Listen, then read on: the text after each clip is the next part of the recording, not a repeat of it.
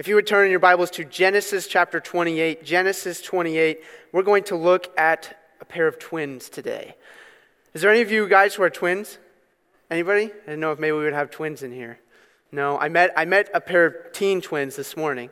Um, so I, th- I thought that was pretty neat. So we're going to be talking about Jacob and Esau if you haven't figured it out yet.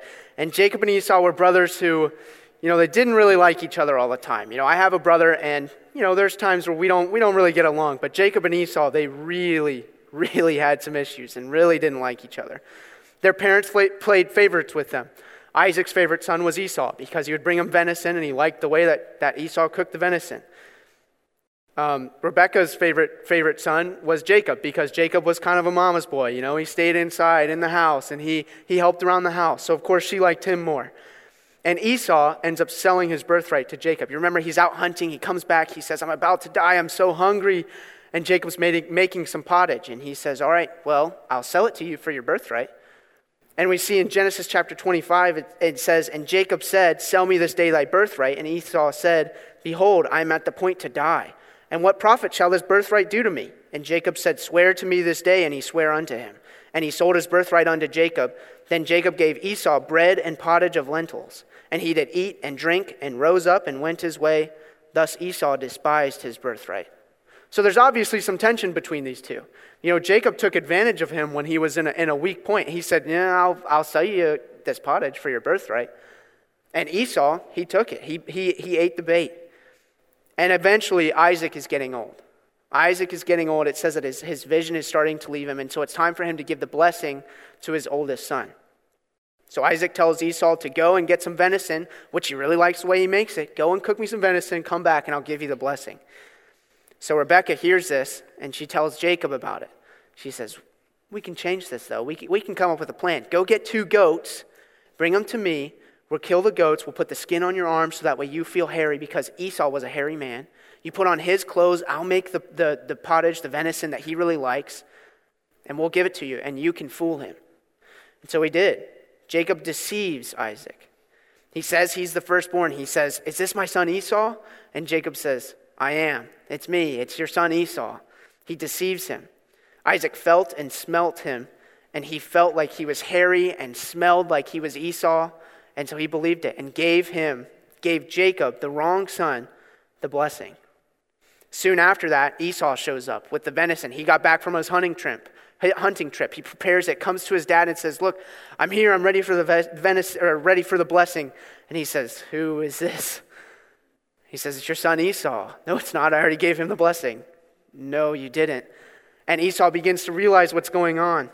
And so he begs for a blessing. Come on, dad, you have to have something for me. There's got to be some kind of blessing for me. And so Isaac does the best that he can.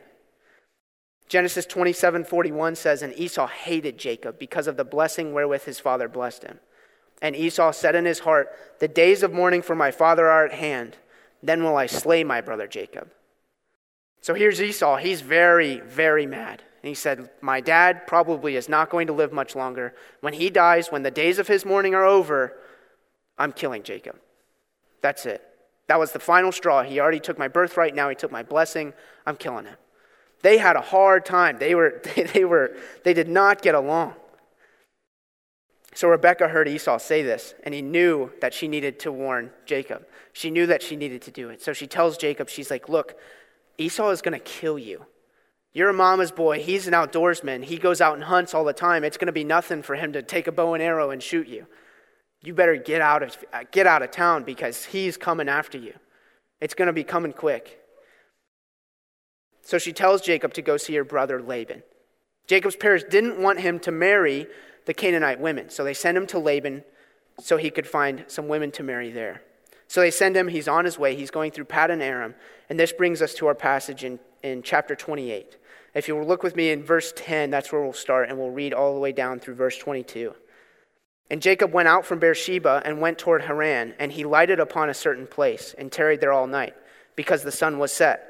And he took of the stones of that place and put them for his pillows, and lay down in that place to sleep. And he dreamed, and behold, a ladder set upon the earth, and the top of it reached to heaven. And behold, the angels of God ascending and descending on it.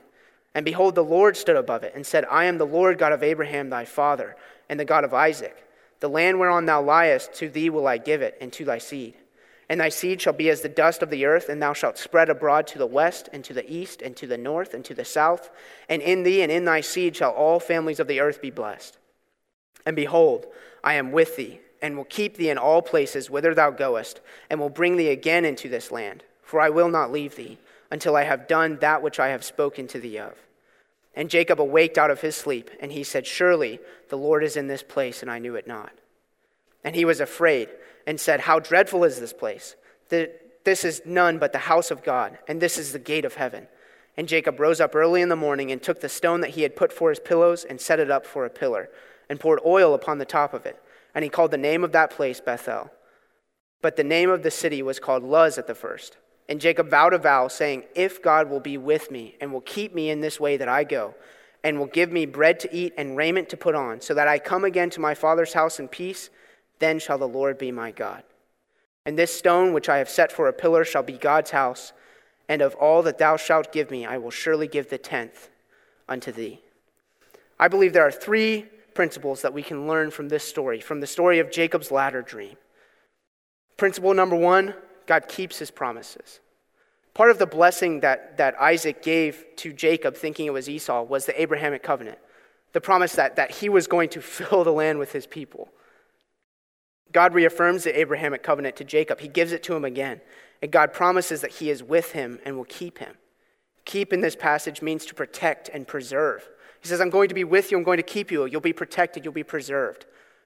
You're not, your, your descendants will not just die off. So God's going to keep his promise. My question to you was Jacob living a right life at that time? Was he being godly? He had deceived Esau and then deceived his own father and cheated his way to the top pretty much. He, he was not doing what was right, but God's promises were still standing. So, what has God promised us is the question. I think of a few promises that God has given us. Isaiah chapter 40, verses 29 and 31. He giveth power to the faint, and to them that have no might he increaseth strength. Even the youth shall faint and be weary, and the young men shall utterly fall. But they that wait upon the Lord shall renew their strength. They shall mount up with wings as eagles. They shall run and not be weary, and they shall walk and not faint. God promises to give strength to those that wait upon Him. That's a promise from God. When we're weary, when we're tired, if we wait on Him, wait means to eagerly look or seek. If we're trusting in God and we're like, God, I need the help, I'm going to seek you until I find you so that you will give me strength. God promises that He will. I think of 1 John 1 9. I'm so thankful for this promise. If we confess our sins, he is faithful and just to forgive us our sins and to cleanse us from all unrighteousness. God promises to forgive us of our sins when we confess them to him. That's a promise to God. It doesn't matter how, how our lives are, they should be, we should be living godly. But if we're not, I mean, Jacob wasn't. God kept his promise, and he will for us too. Second Chronicles 7:14. If my people, which are called by my name, shall humble themselves and pray and seek my face and turn from their wicked ways, then will I hear from heaven and will forgive their sin and will heal their land. The generation, the culture that we live in is pretty crazy sometimes. It's, it's awful at times. And we, all, we always talk about, like, oh, it's so bad, the culture we live in, it's awful, it's so sinful. It is. It really is. But we have the solution. He's given it to us right here. It's a promise from God. If my people, which are called by my name, that's us, will humble themselves and pray and seek my face and turn from their wicked ways, then will I hear from heaven and will forgive their sin and will heal their land. We know, we know what to do. We have the formula to fix it. We just haven't been doing it. God keeps his promises and we can trust on them with our whole heart. If you truly believe the promise of God, you'll act on it. If I, if I believe that these promises are true, why would I not act on them? If, if God has promised this to me, why, why wouldn't I? It's like somebody saying, hey, if you, if you go to uh, this store on this day, you'll get a million dollars on me. I promise. Why would I have any reason not to? Even if, even if he's like, I, I'm not actually going to give it to you. Uh, it's just going to a store. I mean, something as simple as that. It's a promise that somebody could make to you. But God does the same thing. He promises these things, and we don't act on them. The first principle to be learned from this passage is that God keeps his promises. The second principle to be learned is that God is always present. Verses 16 and 17 say, And Jacob awaked out of his sleep, and he said, Surely the Lord is in this place, and I knew it not. And he was afraid and said, How dreadful is this place! This is none other but the house of God, and this is the gate of heaven. He was right on sensing God's presence there, but he was wrong to think that, the God, was, that God was only in that place. So the Lord is in this place, surely. God's everywhere, He's omnipresent. Jacob was acknowledging God's presence in that place. You know, David knew this. In Psalm 139, verse 7, he says, Whither shall I go from thy spirit, or whither shall I flee from thy presence? Proverbs 15:3 The eyes of the Lord are in every place, beholding the evil and the good. You know, a lot of times people use that passage and they, they say, you know, like if, if, if they're talking about something that you do, like a private sin, they're like, hey, the eyes of the Lord are in every place, beholding the evil and the good. And it's always used in a condemning sense. I, I like to think of it as a positive sense also. When you choose to do right, when nobody is going to see it, nobody will ever know that you did what was right. God saw it. He saw the evil, but he also saw the good. He sees what you do. I remember when I was uh, early teens, even into my later teenage years, my dad would always tell me whenever I was going over to a friend's house or something, or going to a birthday party, school activity, camp, whatever. My dad would always say, he would, he would say, Hey, Bryce, remember whose son you are. And that would stick with me. If ever I was going to do something bad, it was, Hey, remember whose son you are. Because it, it wasn't just that I was that I was going to hurt my own reputation. I was a mirror of my father's reputation also.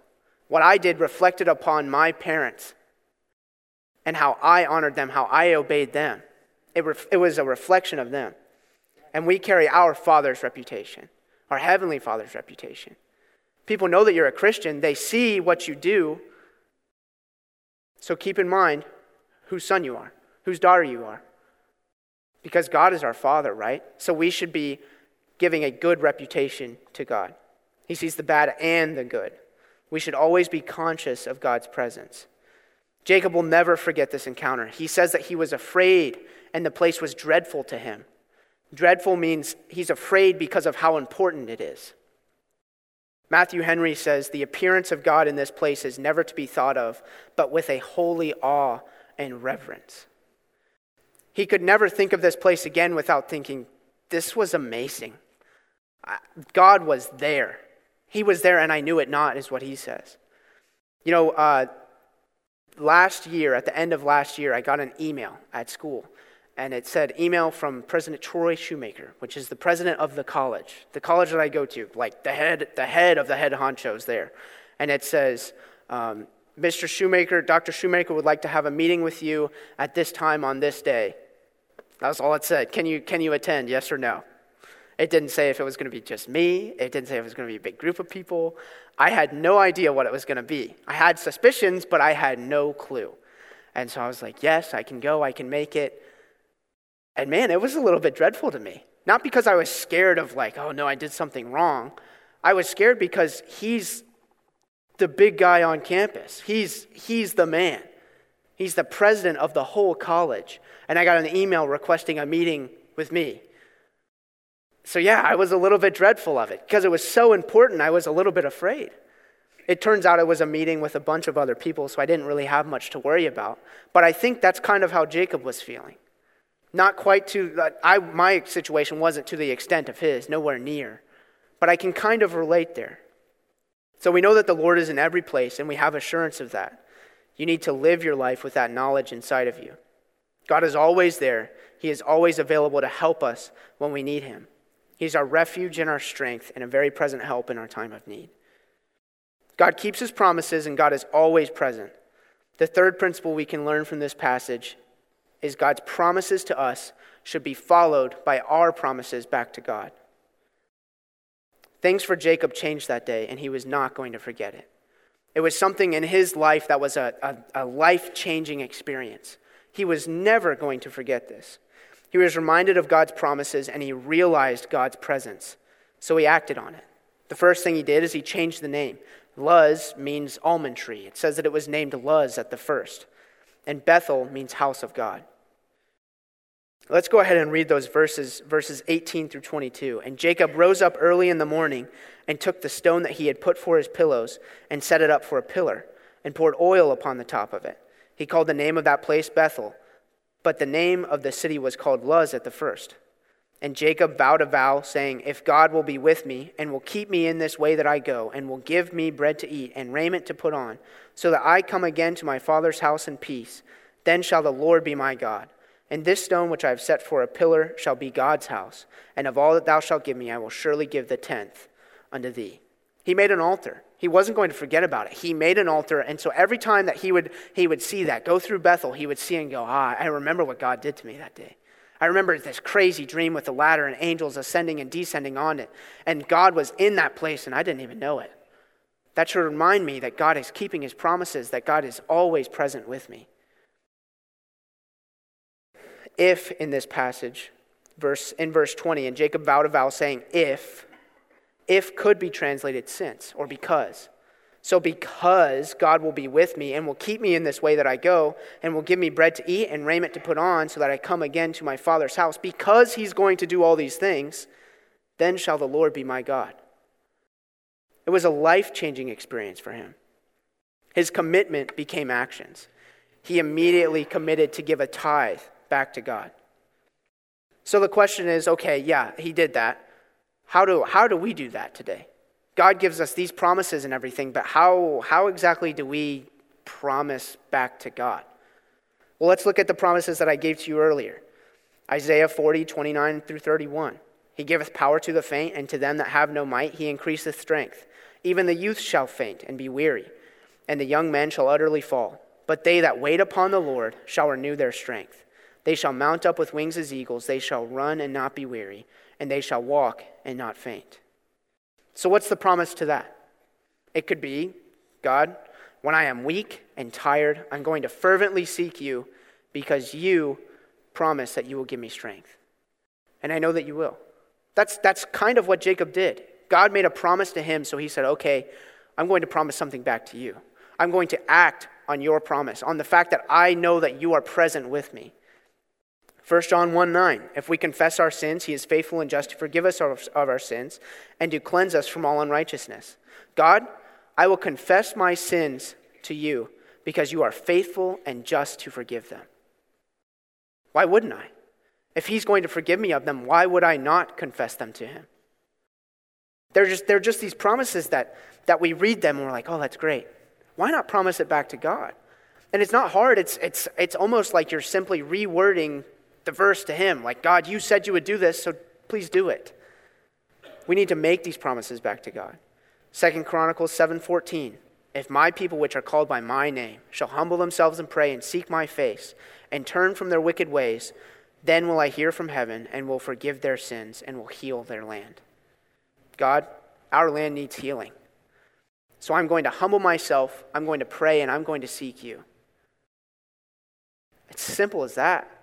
Simple as that, but we have to actually do it. We have to promise, okay, God, I'm going to humble myself each and every day. Will you help me to be humble? Help me to, to have a consistent prayer life. Help me to seek you diligently and to grow in my relationship with you so that you will heal our land because you made that promise to me. Instead of just complaining about how bad it is and talking about how awful it is, why don't we pray about it and seek God and humble ourselves? Because that's when He promised us that He will heal the land. God keeps his promises, so we need to keep our promises that we make back to him. Don't make one if you, if you don't mean it. Make it and stick to it. And remind yourself of it daily. Write it down. Do something so that you see it and you remember that you made that promise back to God because he promised you something. You know that God promises you things, so what have you promised to God? Have you committed to serve God with your life? Make changes in order to help you keep the promises that you make, just like Jacob did here. He changed the name, so anytime you would go back, it's not Luz, it's Bethel. And it's called Bethel because of what God did there. Oh, there's that altar there because I slept on a rock and I made it an altar because of what happened there. Now, everything that I get, I give a tenth back to God because of this life changing experience. Because when God came to me, I realized his presence and he made me a promise, and I made one back to him. God has promised us so much. What will you promise back to God? We've looked at three principles from this passage. Number one, God keeps his promises. Number two, God is always present. And number three, God's promises to us should be followed by our promises back to Him. You can trust God's promises and know that He is always there fulfilling them. And He wants you to make promises back to Him. So, what are you going to promise to God?